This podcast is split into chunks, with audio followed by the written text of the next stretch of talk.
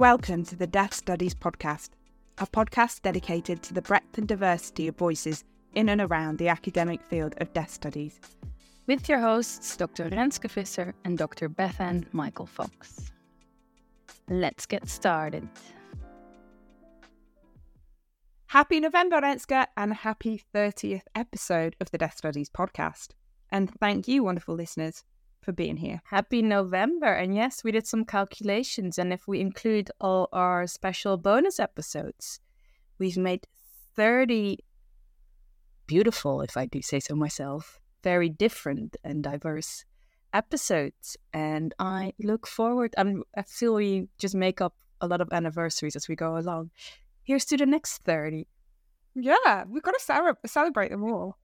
And as ever, do get in touch at the Studies podcast at gmail.com if you've got suggestions for people you'd like to hear, or if you just want to give us any feedback or get in touch.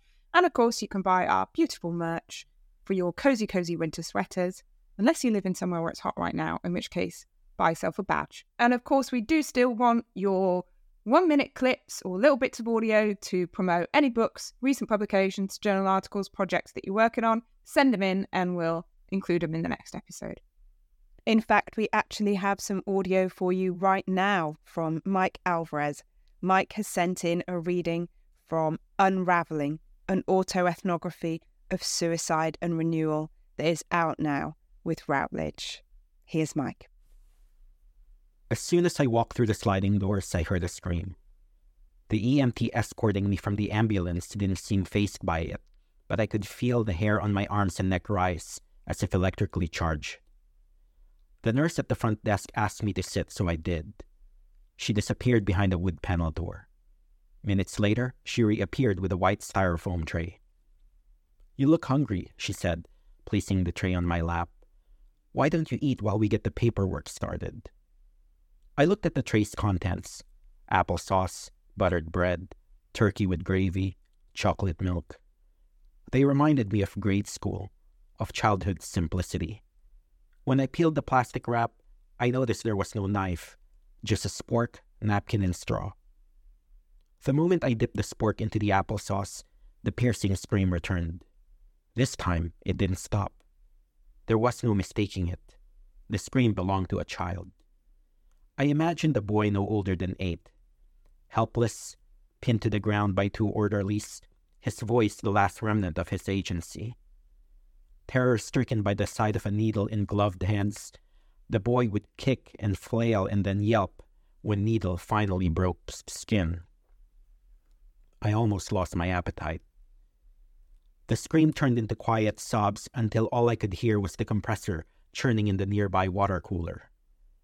The boy must be sedated now, lying in a pool of urine, saliva trickling down his chin. His hands and face, his white t shirt and trousers, would be caked with feces, or so I imagined. The silence was unnerving. I looked in the child's direction, but concrete walls obstructed my view.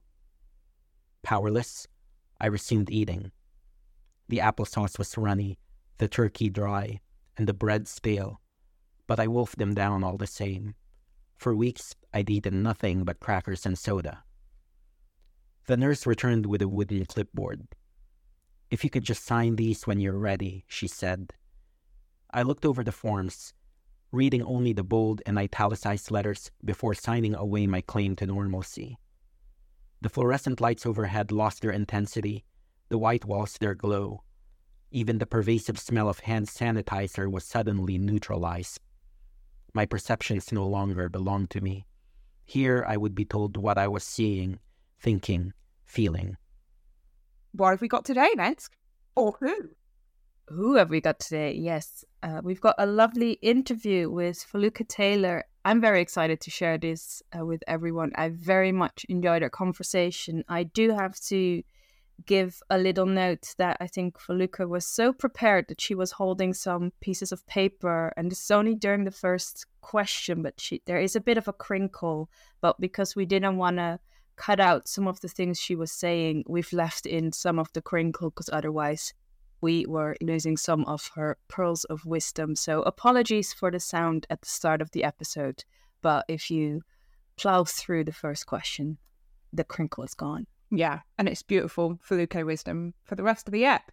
And it is a glorious app, if we can say so ourselves. It was so engaging. So we came across Foluke when we were at the Centre for Death in Society 2023 online conference, and she was presenting on a panel there. So, as you all know, conferences are great for just like connecting and meeting other people and hearing new ideas. And as soon as we heard this panel, we were like, we'd really like to invite Foluke on.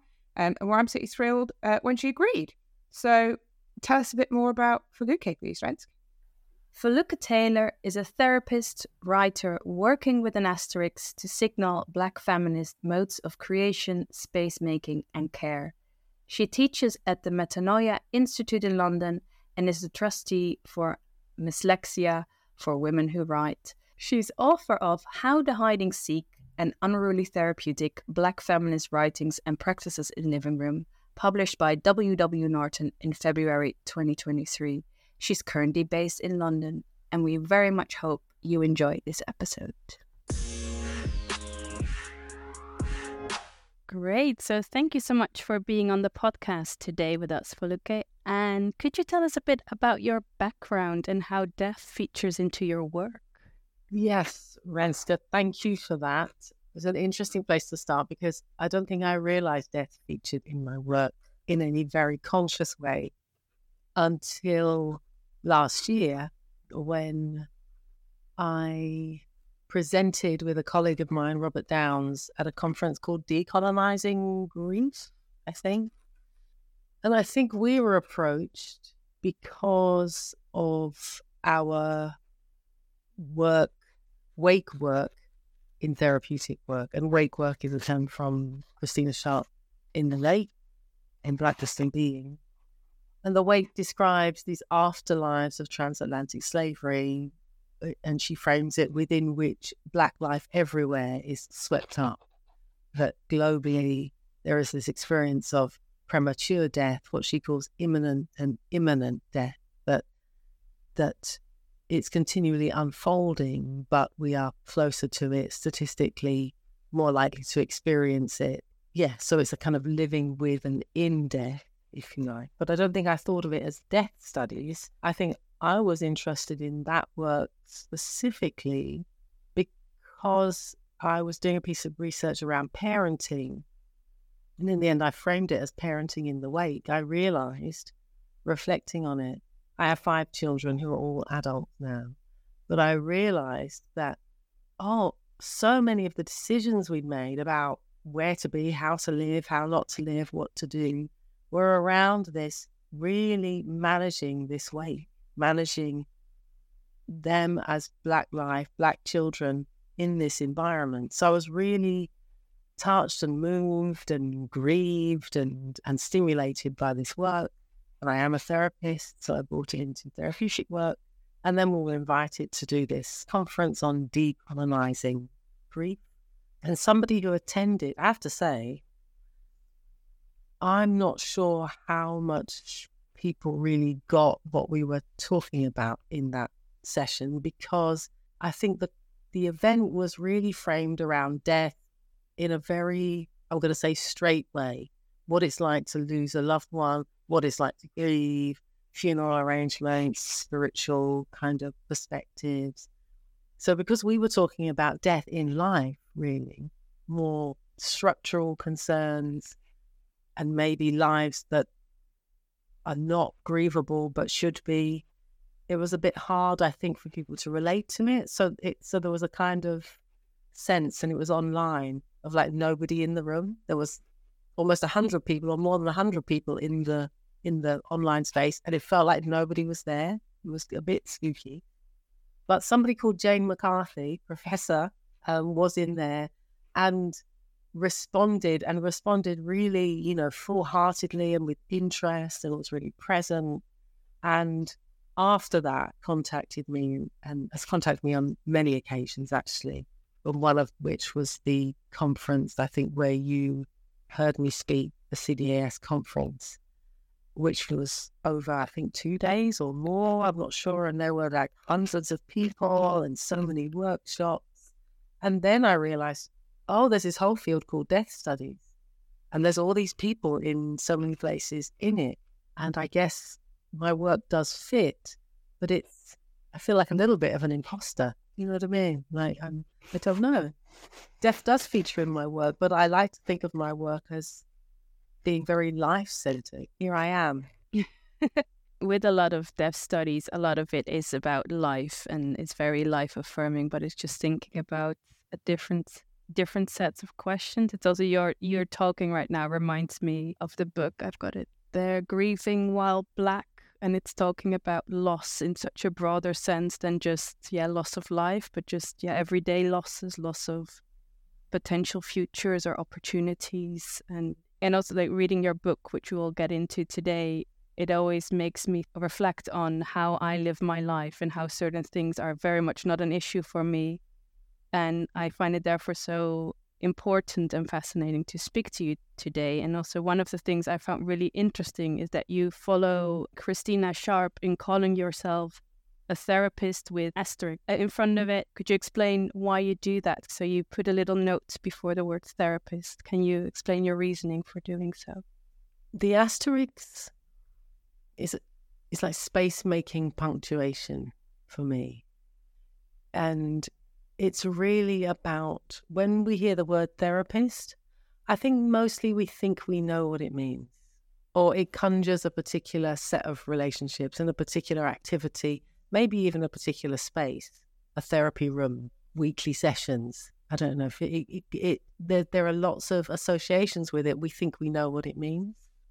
And I was listening to another podcast, the poet Natalie Diaz speaking about colonial lexicons. And it was really interesting because she was talking about empathy, which as a therapist is something that I think about a lot. And she was really talking about English is a young language, modern English is a young language. It's a colonial language, which means it has subsumed, smothered, extinguished a lot of older languages. And maybe that's another thing we're grieving constantly the loss of languages and ways of knowing and, and speaking to the world. But what she pointed out was that not only are the languages lost, but sometimes modern English doesn't quite have enough space to hold. It, it's too young to carry some of the meanings. It's colonial in that it can't carry the meanings of the older languages. So that with a word like empathy, in a colonial lexicon, empathy means something like being able to to feel how it might be to have somebody else's experience, something like that. But she said, what if it's not really enough? What about if feeling it is is not enough? If actually if you feel somebody's distress or need, could it not also include the response to that need, like doing something about it? And it really made me think about that how we just take a word, we're told what it means, we learn it, and then we sit with that. As opposed to what feels like a kind of a stretching, expanding activity where we might think, what else could it mean? What else has it meant? What are its other possibilities? So the asterisk is partly that to unsettle the idea of what a therapist is and part of why I want to do that is is the other thing it stands for, and I think Christina Sharpe uses it in this way. One of the ways she uses it is it stands for blackness as the position of the unthought, which is a term from Saidiya Hartman and Frank Wilderson, but that it is often not thought. And actually, if it if we could think from the position of blackness, it would change a lot of things. It adds a, a dimension that is missing. Also, therapist thinking blackness as something that often isn't thought, and this sense of what we call like black feminist futurity, the what is not yet but must be. What is it to to think about the world that must be and what it would take to live that now? So something about what else, what if, what more, um, from where else, other possibilities that are kind of restricted and maybe made invisible in the word therapist. It's, I think, Jane was trying to describe it because we're contributing to a journal and they couldn't really manage these asterisks. And I think she described it as the space of indeterminacy, which is, is kind of true, but I still think it misses something of what I'm trying to say about it. But anyway, we live with it, and at least it's of interest, even if it's a bit of trouble for people to think about. Yeah, it's really fascinating. And we'll have some more questions on language later on. So, for example, I've never thought of the word remember in the way that you've used it and talk about it in the book. Also, because in, in Dutch, it doesn't quite work in the same way as it does in English, but it's one of the things I'm look, very much looking forward to hearing more about today. But the reason we invited you, and you've already touched upon that a bit, is that we both saw you speak at the CEDAS conference.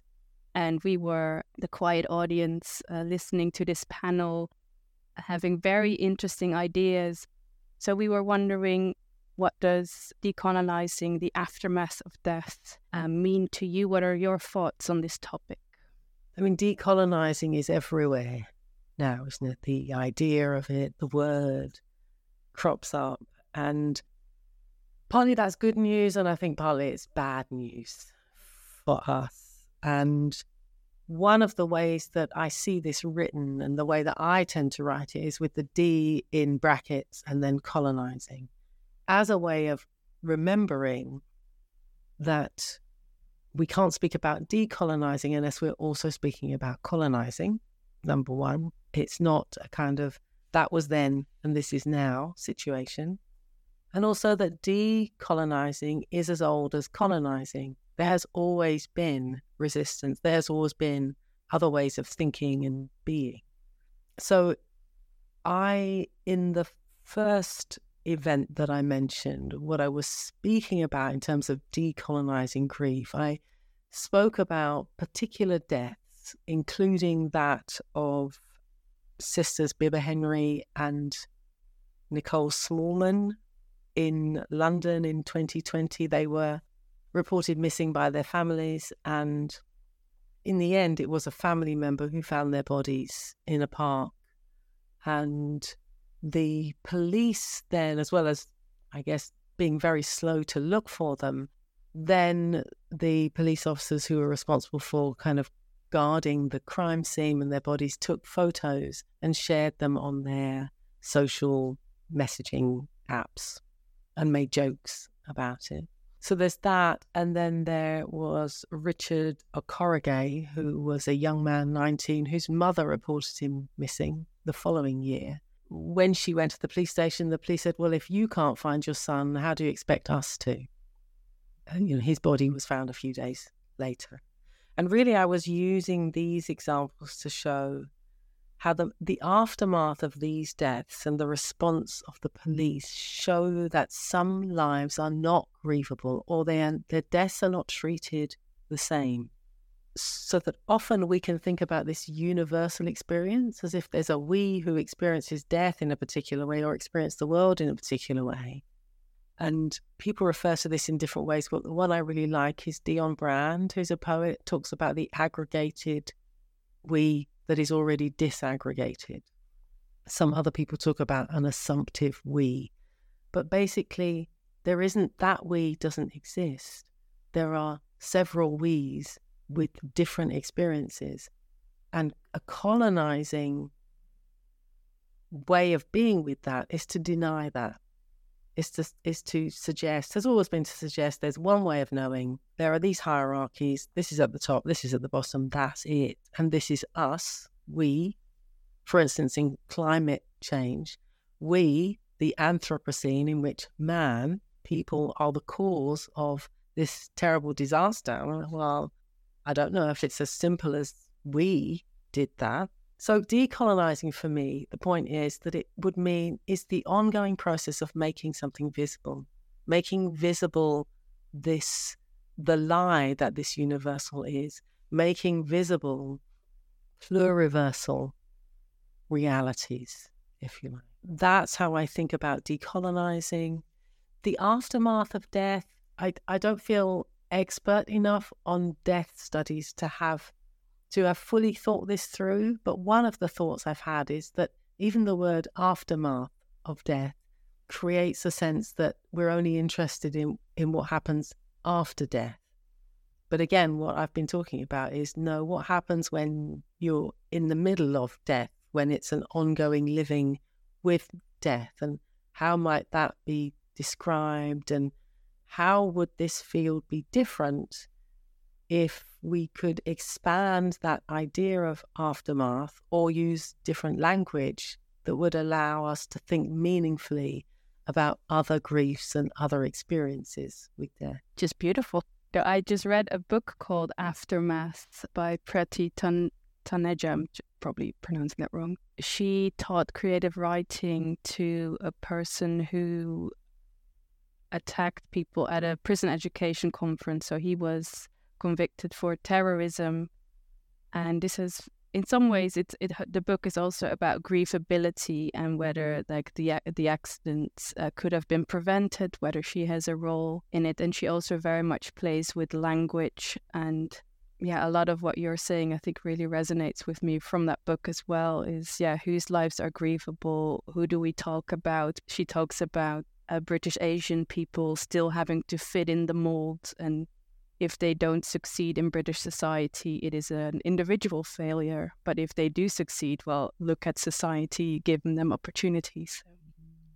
And this year, you published a book, Unruly Therapeutic. And I always do this with books. I'm now holding it up to you as if mm-hmm.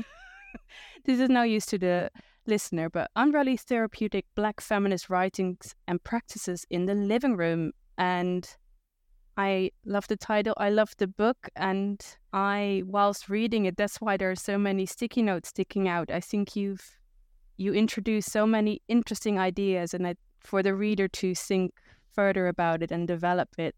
But before I talk to you about why I think you wrote the book, why did you write the book? it would be interesting, wouldn't it, to do that all around? Why you think I read the book, and then why I re- wrote the book. Well, let's see how how how it matches up. I mean, in the first instance, I'll give you a response that you've probably heard so many times before, and I've heard many times, in that it's the book I needed to read. It was the book I needed. But I guess if we think of that in terms of what I've already said about space making and not yet, it was very much the thing that I need that isn't that I now need to make because it isn't. And it's not that it just kind of came from me needing it, but that ongoing over my life as a therapist, ongoing conversations with other therapists, other Black therapists that were very alive for us and very influential and informing the work, but often were not in any of the texts. They're not written. And as somebody who teaches psychotherapists, what I recognize is there was a real need for it to be citable, for it to be referenceable in assignments and essays and papers.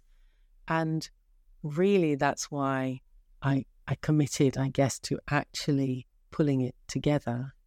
Uh, that, and I got lots of encouragement from other people to do it. I don't know if I could have done it by myself. But yeah, that's kind of why I wrote it. I'm interested to to hear why you might have thought I wrote it. Similar to that, I, I think it's about yeah carving out a space, but also thinking about psychotherapy in a different way. I think with a lot of disciplines, I'm an anthropologist by training, but there's always this idea of the genealogy of ideas, and we have to rehash all the same theories all the time and then we ignore a lot of things that may have happened during that those times as well but they don't as you say they're not as citable as other people or they're not well known enough and i think a certain way of writing what i got away as a reader is that as i was saying earlier is you introduce a lot of ideas but you're not giving a definitive answer of this is the way it is. It's just this is one way of thinking about this particular topic, and you can now go away and see how you feel about that. And I think it's in very much a contrast to other work.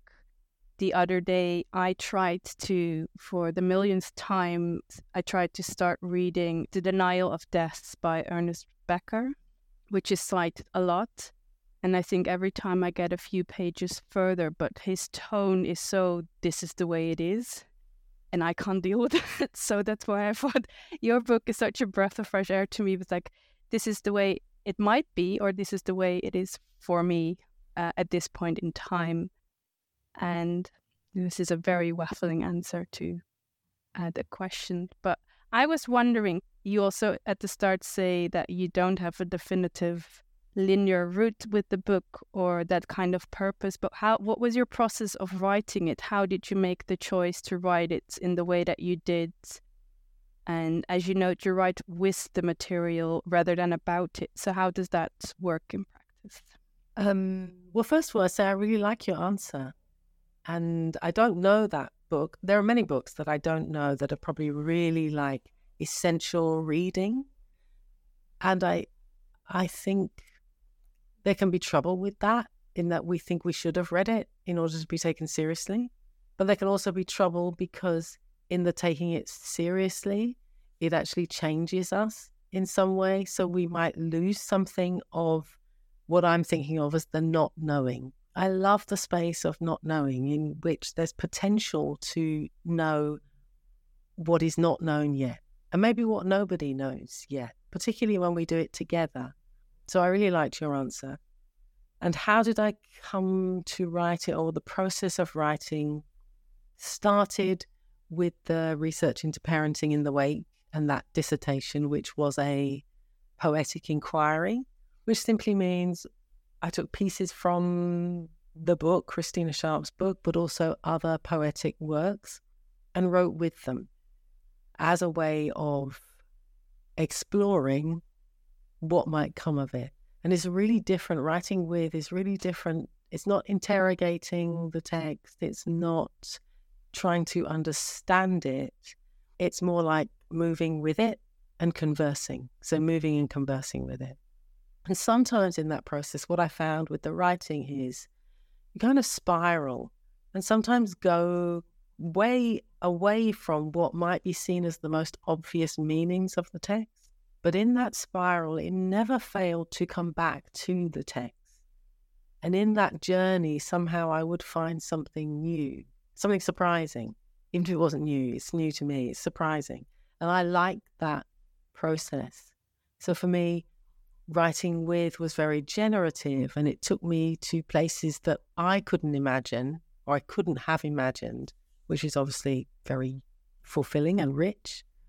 But also, again, as somebody who teaches, I see that one of the barriers to reading is this absolute need to understand it. That almost sometimes before students have even started to read a text, they're in terror. They're in some kind of terror relationship with they won't understand it or they can't understand it or the language, you know, there.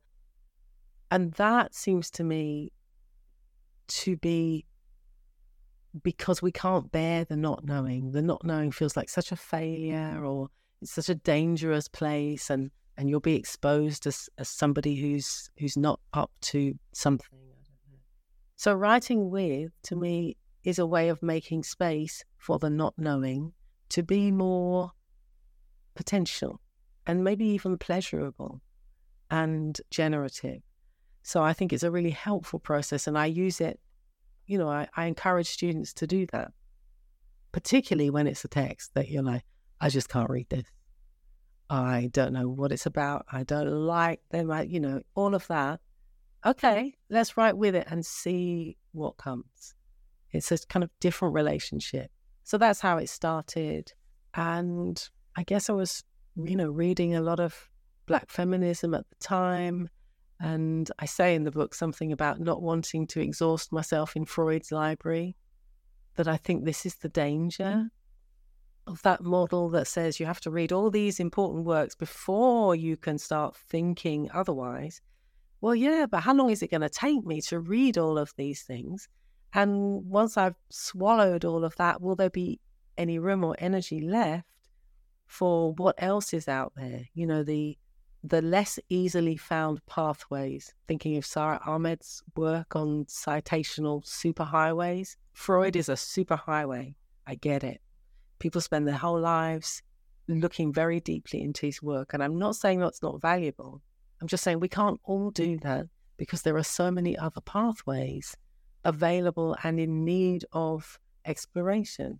One of the reasons I, every now and again, I pick up the denial of death is because it's supposedly such a classic. And also because so many people say we, again, universal, deny death. And I don't agree with that. And it's part of me that I feel I need to read this text to be able to like refute it better. But also every time I try, it's like, no, I'm just going to say that because it feels to me, it doesn't feel right. But I don't have, like, also, I haven't read a lot of Freud, but I do disagree with some of the things I've read about people, other people writing about them. So it's again this level. Do we need to go to the source, or at some point can we just break away from that and continue with our own thoughts and ideas? To go back to Freud, I, I, we wrote down a little quote from the book, which I'm going to read out now, and it says, "It's 1992. I meet Sigmund Freud and his crew." Their experiences and insights are essential knowledge for us therapists in the making. I also have experiences and insights. The teachers advise that before there can be space for this, to qualify for permission to create such space, I must first study those who have thought before me. It seems I need to make sense of this, to find a reason for all the before thinkers being white and male, and for none of them thinking much about what it is to not be white or male. So, can you talk a bit about carving space and carving space for yourself in psychotherapy?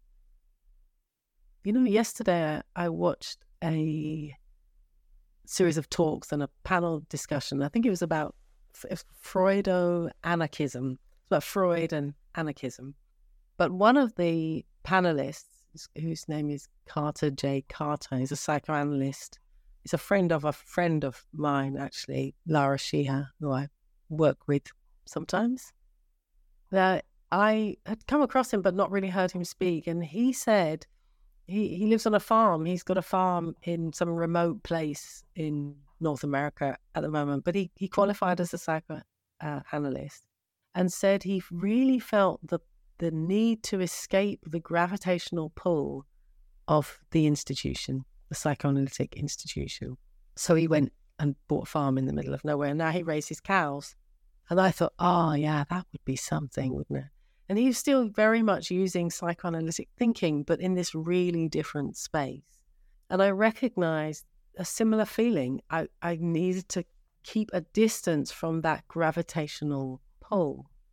But of course, the dilemma as a Black woman, and I think a lot of people who, fit, who experience marginalization have, is trying to balance the need to be in inside, to be to get the qualifications, to get access, to be taken seriously, with the risks of being in, as in of being rearranged and of losing oneself, being kind of suffocated in a way, not being able to breathe with one's own ideas and one's own ways of knowing and, and living.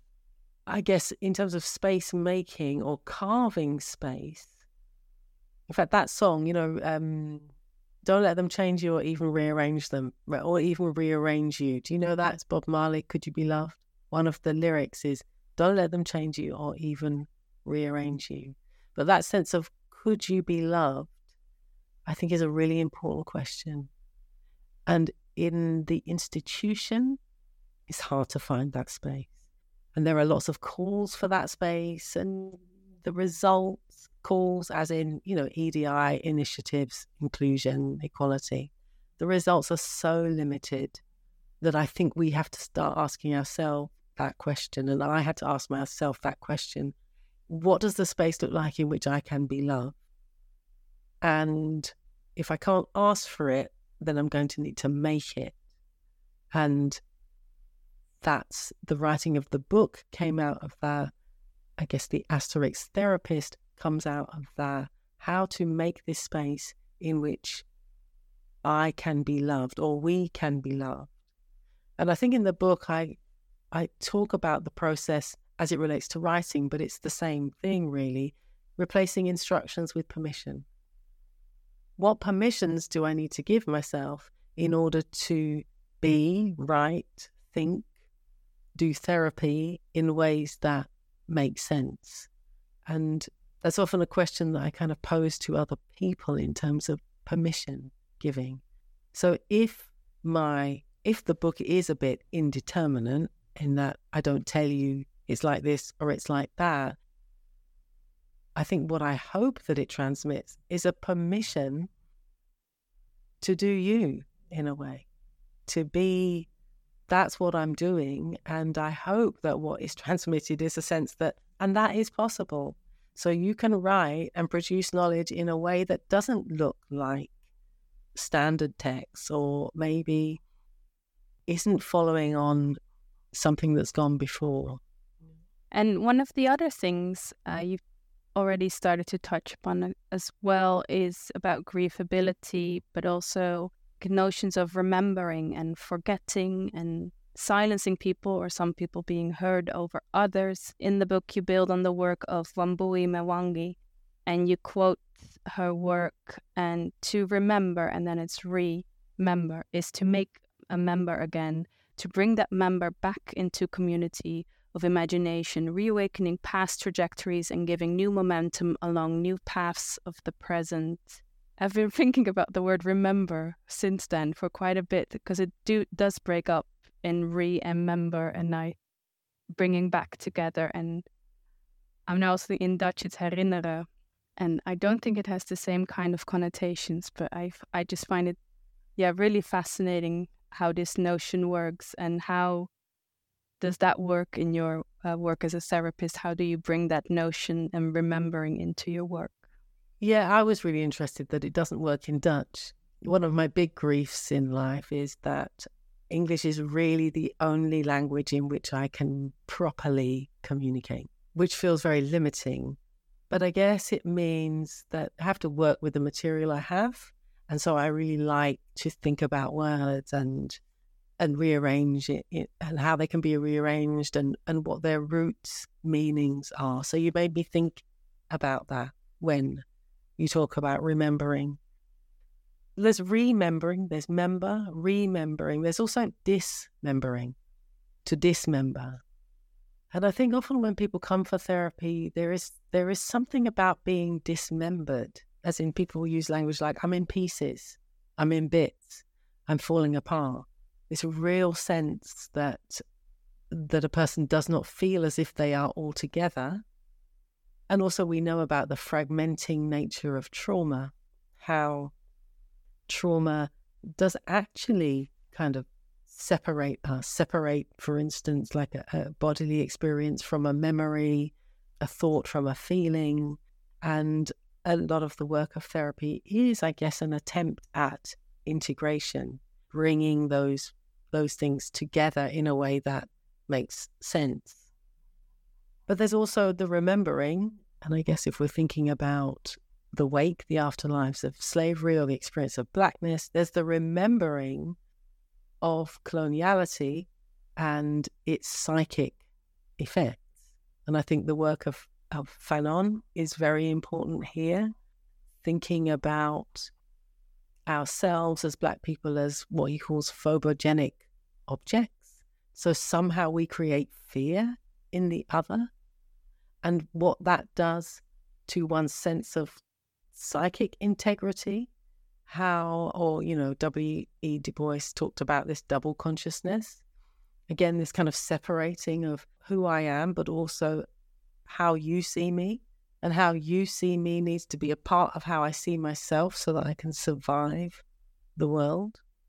So I think there's that remembering that is crucial. And a lot of the work, a lot of really great work is happening right now is around somatic work and embodied practices, which, if you like, is a real remembering. We are still living the trouble of the Cartesian subject mind body separation. And a lot of the work we're in right now is bringing that back together or recognizing that it was never really separate. So I think there's that remembering that is also a part of my work. And somebody whose work I love is Katherine McKittrick, who's I think a geographer. Her work, Dear Science and Other Stories, in that work, she asks the question. She says people often say, Where are you from? But the more interesting question is, Where do you know from? And it has stuck with me ever since I read that. Where do we know from?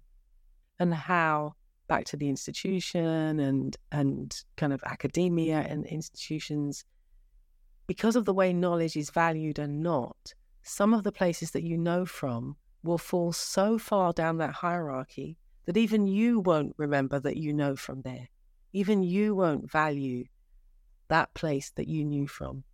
So a part of it is remembering where we know from and remembering to value where we know from because that is all a resource to us. And I suppose the last thing I say about remembering is, and I think this is in partly in the sense that Wambui Mwangi meant it in terms of community. And before I wrote the book, when I was thinking about this idea, as many people are, thinking about the idea of like black therapies, is there such a thing?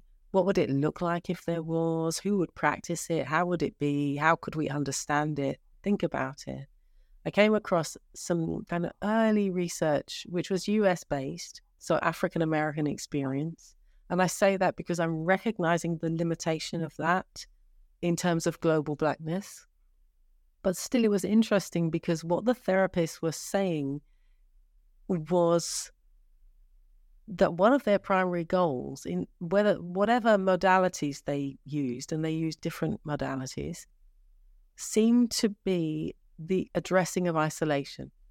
But they almost all thought that what was needed was not simply to bring the person back together again, to put them back together, but to re-link them or re-establish community. So re-establish a kind of I-we relation. And that that became a kind of primary goal of treatment, which was different to non-Black therapists that there was this real kind of focus on that. So I think all of those rememberings are a part of what I try to hold in my work. And the good thing about remembering is when I say I try to hold, I find that we remember better together. Or in fact, I think we need each other to remember or something. So sometimes, you know, somebody will say something in the room and then I remember oh, yeah, that. Or I say something and they remember. Remembering is a relational process anyway. I love that in terms of the idea of siblings. And you said you had five kids, and I think siblings do that for each other a lot. That kind of, oh, do you remember it like that? I, I don't remember it like that.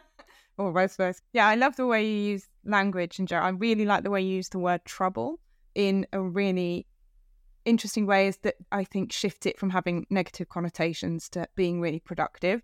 And I also think it's interesting that you've said a few times that the importance of thinking without others or thinking from a place of not having to kind of like read these particular things. And yet you're so referential and your references are so rich. Like just in this interview and in your book, you refer to so many other thinkers and poets and some people I'm familiar with, other writers that are new to me.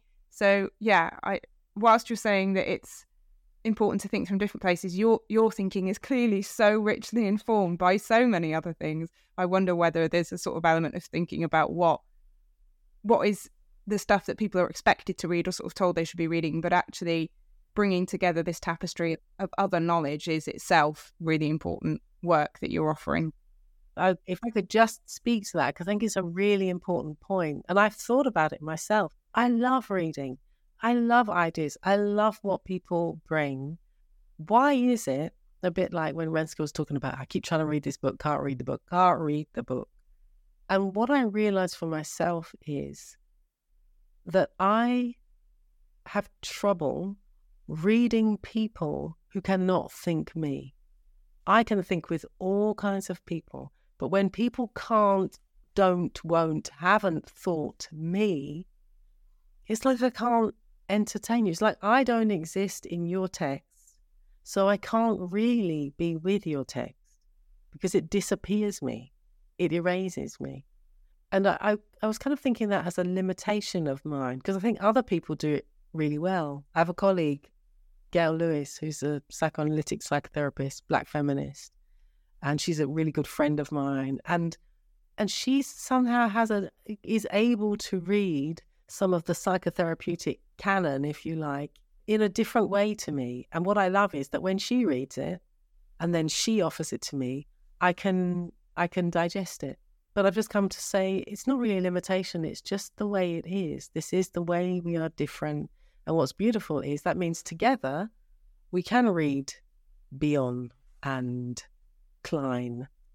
It becomes a strength then, doesn't it? Because you're thinking from different places and, and can bring it together. Now, we want to ask you about something you've written about grief that really teases out the way I think it's a really good example of how you utilize language to encourage thinking differently. So uh, I'll just read a section that you've you've written on grief in your book Unruly Therapeutic that goes this grief is also unruly. It escapes, does not always pay mind to, the categories and models that try to contain it. It refuses words that try to arrange it normal, delayed, complicated, chronic, and even the word grief itself. The rituals we create and perform make space for rearrangements, for what can only be deranged.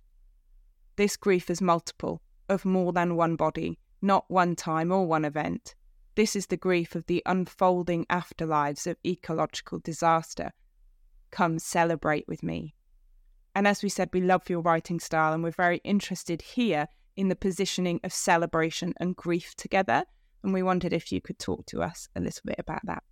Well, I think I carry and am in spaces where grief is celebration, as in traditions of wake keeping, traditions of nine nights, which is, a, which is a particular way of kind of responding to death and coming together, sociality, eating, drinking, dancing, playing music. And in some sense, I think in that there's a recognition that life is hard and some understanding of death as release or crossing over, but also traditions of the crossroads, I might call them, where we understand that life meets death and that is a particular liminal space in which other things stop, time rearranges itself, other things stop, and we focus on this and we come together in this particular way and spill, I suppose. Uh, when I was listening to you reading that passage, I thought, you know, the words like messy and spill, and, you know, yeah, it kind of, grief is an intimate experience it brings us into intimacy. Sometimes even if we don't want we don't want that. I've been involved in a project over the last five years with a friend and very good friend and collaborator, Barby Asante, called Declaration of Independence. Barby's an artist. And this has been about making spaces for Black women and non binary folks to come together and be together and create, write, and perform. It usually ends with a performance of some kind. We've done this in lots of different spaces and countries, most recently this year with the uh, workers from Transport for London for TFL, and also in Berlin as part of uh, a celebration of the Bois Caïman, which is a, a kind of Haitian revolution. Um, a couple of years ago in Bergen in Norway, which was beautiful. So we, there are lots of iterations of this project, and they're all different because people are coming from different places. Grief is always there. Now, this is not to say the invitation is not explicitly come and grieve together, because if it was, I mean, I don't know, maybe some people would come, but a lot of people wouldn't. The invitation is to come and be and make and and think together and perform together. But in that, there is always grief. And I think it's because it's an intimate experience. And when we get intimate, intimacy is almost like that's the portal through which grief comes, and grief is almost the portal through which intimacy can come. And there's something about this crucible of coming together and grieving and sharing and laughing and dressing up and dancing and performing that I think makes a really kind of a liberatory space, but also life giving. Life giving because it makes room for grief. I guess I'm I'm saying that I don't know if I can separate life and grief or living and grieving because it feels to me that death defines life and life defines death. And as we can find the ceremonies and the spaces and the ways of being with the both of these realities, then we can live. And maybe partly that speaks to what Renske was talking about on the denial of death. And you're saying, well, clearly that might be a problem for some in some places uh, or some periods, but I don't think for everybody. No, I think the denial of death is a problem. Partly it it suggests that one can't grieve and live. One can't have joy. One can't celebrate and grieve. But actually, yeah, I, I don't know how we can do them separately, honestly. Thank you. It's so interesting. One of my kind of pet peeves is people using the phrase, and it, you know, obviously I understand where it's coming from, but the phrase of like taking time to grieve, as if you could carve out the time, complete the act, continue on with your life after you've done this this activity, um, rather than recognizing its kind of constant place in in life. And one of the things that we found really engaging in your book was this idea about how we kind of use creative writing as a practice of therapeutic inquiry, how we might, you were talking about the project working with people performing, creating, making, that writing is something that, that maybe can do that. And you utilize the term creatique, if I'm pronouncing it right, mm-hmm. which is, is spelled C R E A T I Q U E. And the idea of trusting poetics for their hold of a relational otherwise. So we would love if you could introduce our listeners to the, the idea of creatique and the process of, of what that looks like for you. I mean, I think maybe the the easiest way to do that is to describe my journey to it, which is ongoing. I'm not sure I'm even settled on creatique, but how it came about was I was studying creative writing as a therapeutic practice, really enjoying that studies, three years. It was very rich in many, many ways. And where it was difficult, and I often give it was difficult in lots of ways, but I often give this example, was where creative writing hit trouble. We can think of creative writing as such a lovely thing, and poetry is lovely and it makes us feel good and it describes beauty and brings us together and gives us peace. And of course, it can do all of those things. But where it doesn't, what do we do? And where it didn't, for instance, there is a workshop. I'm participating in it, and uh, one of my peers is leading it and using trees is the theme. And in the writing on trees, lynching comes up, trees as a site of lynching.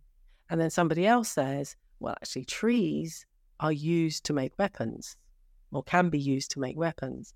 And the person facilitating the workshop was very upset by this and defensive, really, and kind of said, well, we can't blame trees for that. That's not to do with trees.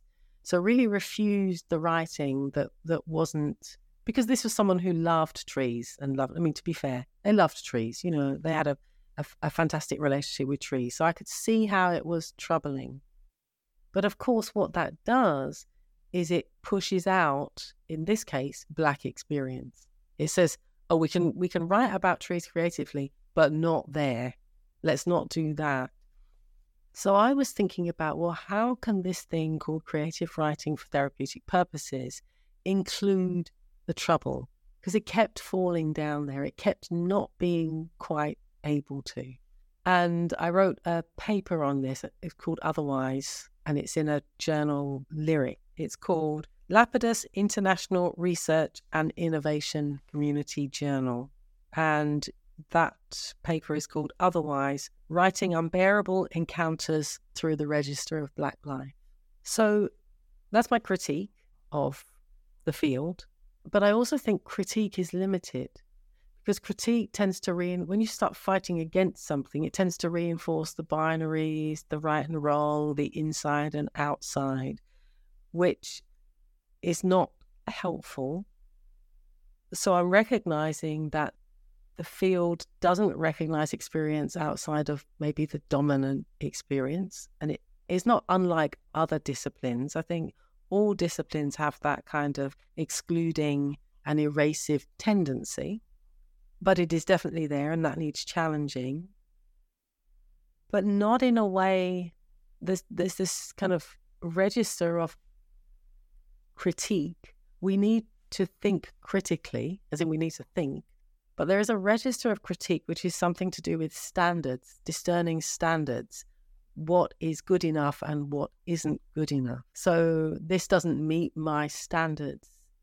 So I was trying to think instead of how it doesn't meet my standards, which I, I can feel how it doesn't, instead, how does it not meet me? If I let go of the standards for a minute, how do I not feel met here? And how might we create space? What is the writing that can create space for more complex truths and nuance and these possible meetings of trouble? So, creatique was a way to think about the critique, but also to be creative with it, to make to make space and to do it kind of playfully, kind of in a way that's not so interested in establishing right and wrong, but in in the kind of dance we can do together. So if creative writing for therapeutic purposes either relies on us being able to walk hand in hand happily or just agree to differ, you be over there and I'll be over here, then creatique is something a bit more like a kind of dance battle, you know, a dance off where okay, let's make moves together and see what we make. And sometimes it's going to feel like a battle. And sometimes we're going to be really close to each other. And sometimes we'll have a distance, but we'll always be in relation. We'll always be seeing what we can make. So, in some sense, that's where I am at with Creati. And it obviously has allowed me to include in my teaching texts that are they're difficult. Yeah, D- content has allowed me to include difficult texts or texts that expose the difficulty, as opposed to often it's ones that are seen as universally beautiful. I really like how productive that concept is, and how it's not it's not defensive. You, you know, like you were saying, a little bit can become kind of critique can be perceived as almost quite violent, really, kind of marking out territory, kind of, especially in academia, this kind of like, oh, you people quite nervous of critique, or maybe don't want to be criticised, or quite fearful of it. Well, actually, it can be so important to what drives your work forward, drives your thinking forward, can be really productive and supportive, and and help make new things rather than kind of just defending your own line of argument all the time. Yeah, absolutely. And I, I didn't mention, but should mention because, as you know, I like to cite people how important the work of Sylvia Wynter is to that idea that I, I don't want to, because although she doesn't talk about critique, she does talk about man with a capital M and man's de-godding of the universe and making of this very rational world and othering others, black, brown, indigenous folk and women. And kind of, she talks about putting them on a reservation but that poetics, poetry, she says, which she calls a generic term for art, is the thing that escapes, is the thing that survives as an alternate mode of cognition.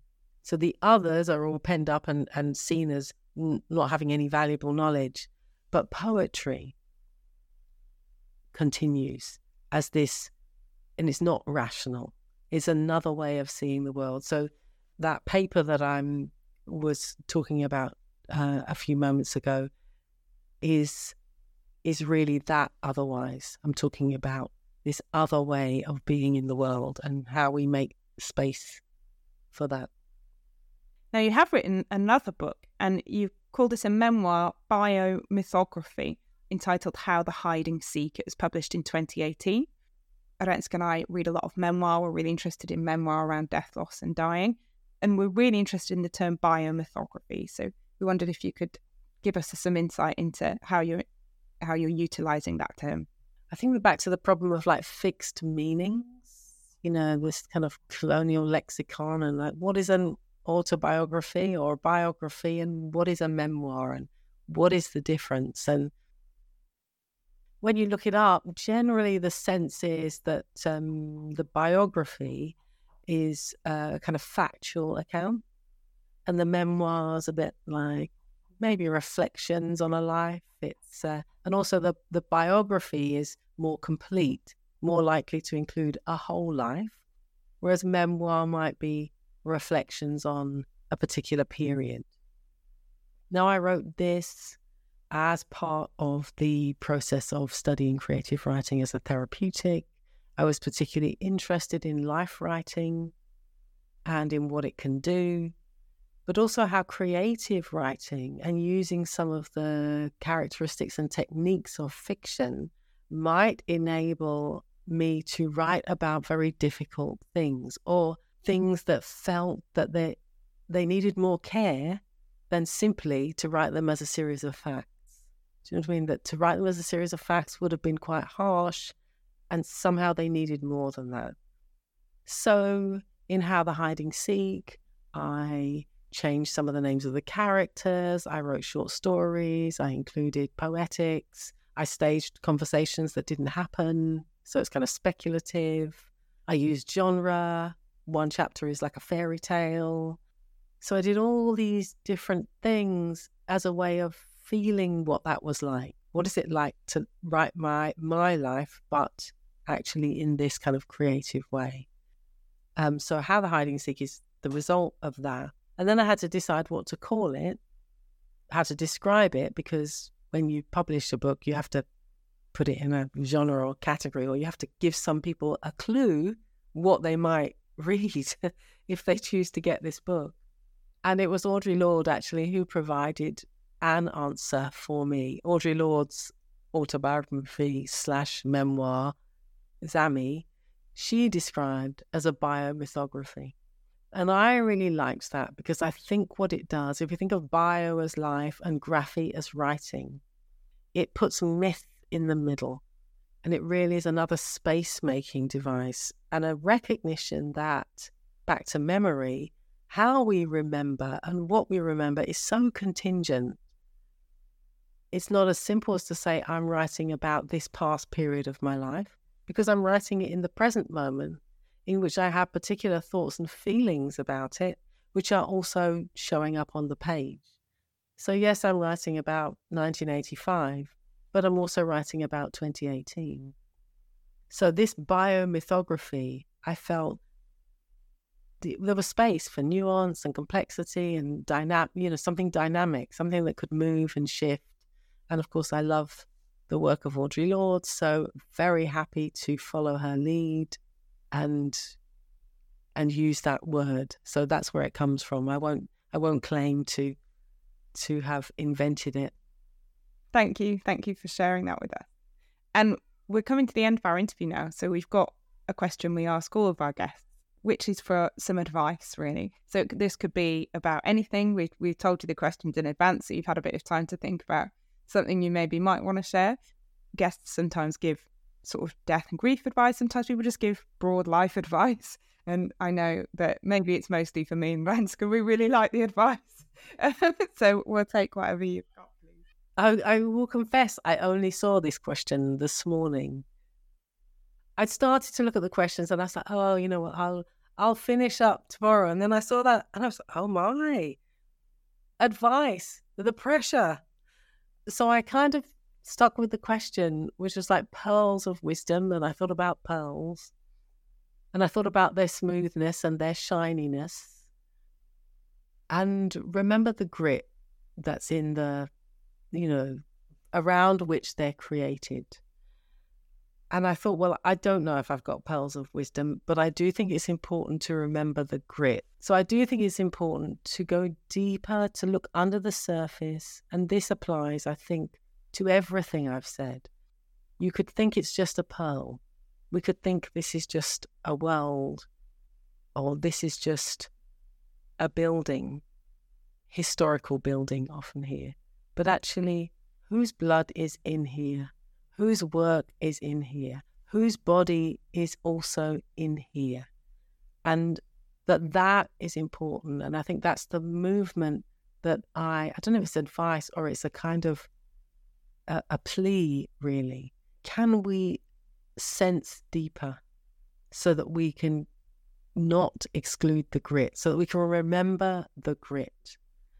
And that will probably, possibly, and essentially cause us to spill. It's so we won't be smooth and shiny and, and looking beautiful always.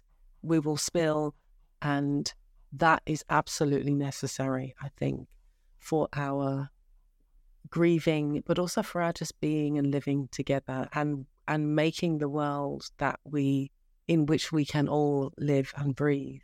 Thank you so much. It's been such a pleasure to talk with you, and thank you for for staying on a little bit longer than scheduled as well. That you're very welcome.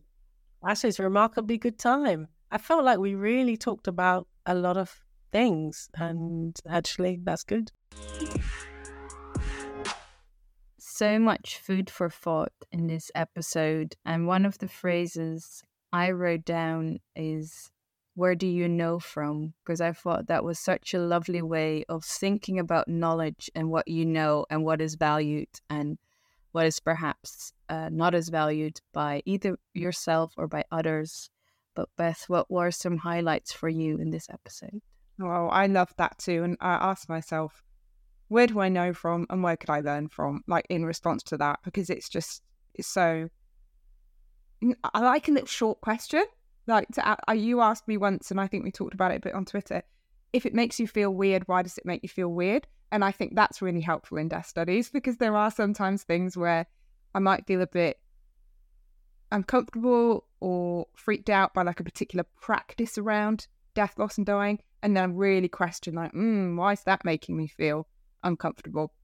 So it's great to have these kind of prompts to just think about things differently. And I just really loved Foluke is someone who can talk and write and sit with messiness and doesn't need to square everything away, is comfortable with indeterminacy and comfortable with questions and not knowing. And you can just get a sense already just listening to this episode, I think, of how great she is at holding space and how good at her job she must be. I bet she is awesome. Would you sign up for a therapy session with Foluke Taylor? I feel the way she was talking, it was already kind of a therapy session. At least I felt it was very therapeutic. And just because it gave me so much food for thought as well, especially also how she thinks about language is critical of the English language and how that limits uh, the way she can express herself, even though the way she is expressing herself in English is so beautiful and profound and linked to so many ideas. One of the things I reflected on a lot is that I, to this day, still feel uh, slightly uncomfortable expressing myself in English and also with certain phrases or the way you say certain things. I know I make mistakes or I don't know a lot of words. So, but I also found it interesting how so many of the things that we are critical of in the English language, and one of the examples I wrote down is the word history that it's his story. It's again like in the episode, the word remember, remember. It doesn't work that way in Dutch. So the word, Dutch word for history is geschiedenis, and there is not like a pronoun hidden in there. so uh, I, I find it fascinating how even those critiques of language are shaped by the language. Yeah, absolutely. And on the kind of languagey stuff, I also thought she was an excellent defender of complicated writing which is I love. And I, I totally empathize with and recognize and understand where people are coming from when they're calling for like the use of plain English in writing and that things should be accessible to audiences. I, have had a good discussion with Prof. Gayle Letherby in um, Falmouth when we've gone out for lunch and stuff, talking about the importance of when you're, say, interviewing people and then you write that up, that the people that you've interviewed should be able to engage with what you've written about them. Like it should be written in an accessible way. And I totally agree with all of that. At the same time, I love like wordplay. I love Derrida. I love complicated use of of language, language in a way that is interesting and thoughtful and like troublesome. I like the way that Sara Ahmed uses the term trouble and Foluke does also in the interview and just like throughout. I like writing that's kind of like diving into a maze and you've got to find your way and take different routes and writing with is such a nice concept there to be like okay maybe i don't understand it straight away but what can I do with it? What if I try and work with it and engage with it? I'm aware that it's something that I really like and that there's a balance there. You've got to think about your audience and like who it's for and stuff like that. And I, I can really see both sides of that sort of debate. But I also think it's kind of a redundant debate in that most people are quite happy with both, with both approaches and both ways. Uh, I think they are. Are you happy with a little bit of Foucault and a little bit of uh, Am I okay with a little bit of Foucault? um, I think different ways of writings are for different audiences, and not everything needs to be accessible for everyone. But if you do research, a specific summary or something, or some kind of way of engaging with the research writing about it, yes, I think a lay audience uh, should be able to understand that. But then with that, there are so many variations of what a lay person might understand or not. So it's so complicated. I personally also felt vindication because I feel when I started my academic career, a criticism was always like you're being too descriptive or you're just summarizing other people's work. But what is your argument or what are you adding? And I like the idea of just by writing out other others' ideas, you are thinking about and thinking through those ideas. I am a person like I need to think, sit with stuff sometimes, and also with lectures and stuff. I wasn't the person to raise my hand and ask a question. I would be a week later being like, "Oh, you said that," and now I have a question. So I think also with reading and with writing, uh, for some people it will take time, and it's also I reading the first time reading Foucault and like Pierre Bourdieu, like horrible long sentences and but now I think if I would go back I would understand it better.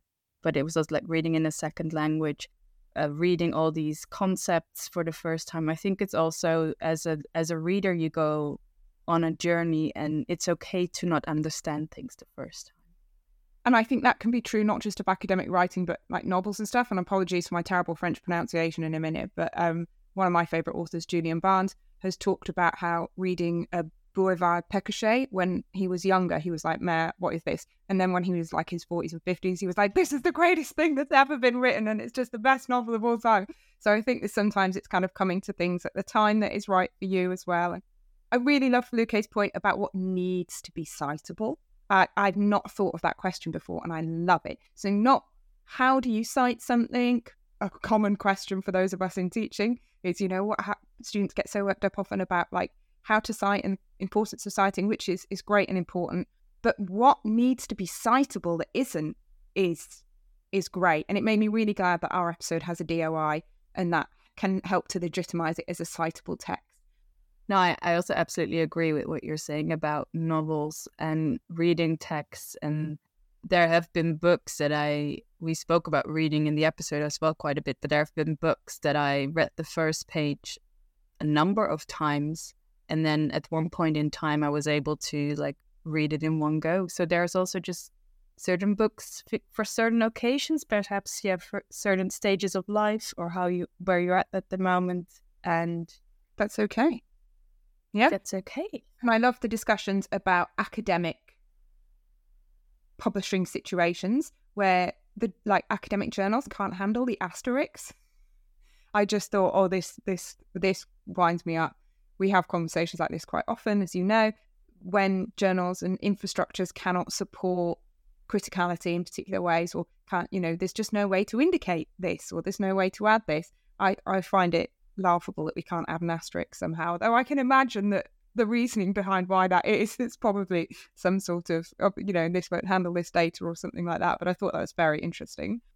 And also the idea of what needs to be citable, I thought was really nice about making sure that things that should be, that can be cited, more ways to make different kinds of knowledge citable, to encourage citation practices that take into account more than just the same stuff that is being cited all the time and like you know why do you need to go back to xyz i remember we had a conversation with someone about it once and they were like oh you know do we need to to sort of cite freud on this and on that and we were just like i don't see why you would but it was interesting that their education had in led them to believe that they would have to do that and i think probably for many of us our education has led us to believe that that is something we would have to do. It's so great to see those ideas being challenged a little bit more. How did you find that? Well, on both points, I can see how uh, an asterisk is because uh, I currently work for an embassy with various computer systems that a symbol messes up the system. So probably there will be a pop up being like the symbol not allowed because that's not part of a title or a name. But we had it with the cancer project. I we wrote a paper with our lived experience members, and one person didn't want his surname to be listed, but you can't leave that space blank. So now we've made it an X, but obviously X is not his surname, but there are still like problems with we have to now go into a system, and also why can't we publish academic papers by just using our first name or surname. I also recently, again through embassy work, learned that in Dubai, people don't have first names. You just have one, long name. So we have uh, the discussion was we have this Dutch uh, child that is born in Dubai, and by we have to abide by their name laws. So his first name and second name are both listed as his surname, and for his first name there are three dots because they are following the uh, name system in Dubai. And it's again, that makes sense in that context, but it's when you move it to a different context, then suddenly something becomes wrong or difficult or unmanageable or weird or strange. But actually, yeah, what these are all systems and ways of thinking that we've made up. Why can't things be different? Definitely. That's a fascinating example. I'm going to have to mull that one over. lovely to you, Renske, as ever. And everyone, we will catch you next time with another glorious episode of the Death Studies podcast. Thank you so much for listening. Thank you for listening to the Death Studies podcast. You can find out more about our guests and their work in the show notes or on our website, thedeathstudiespodcast.com. If you enjoyed listening to us, please leave us a comment, follow us on social media at the Death Podcast, and of course, spread the word.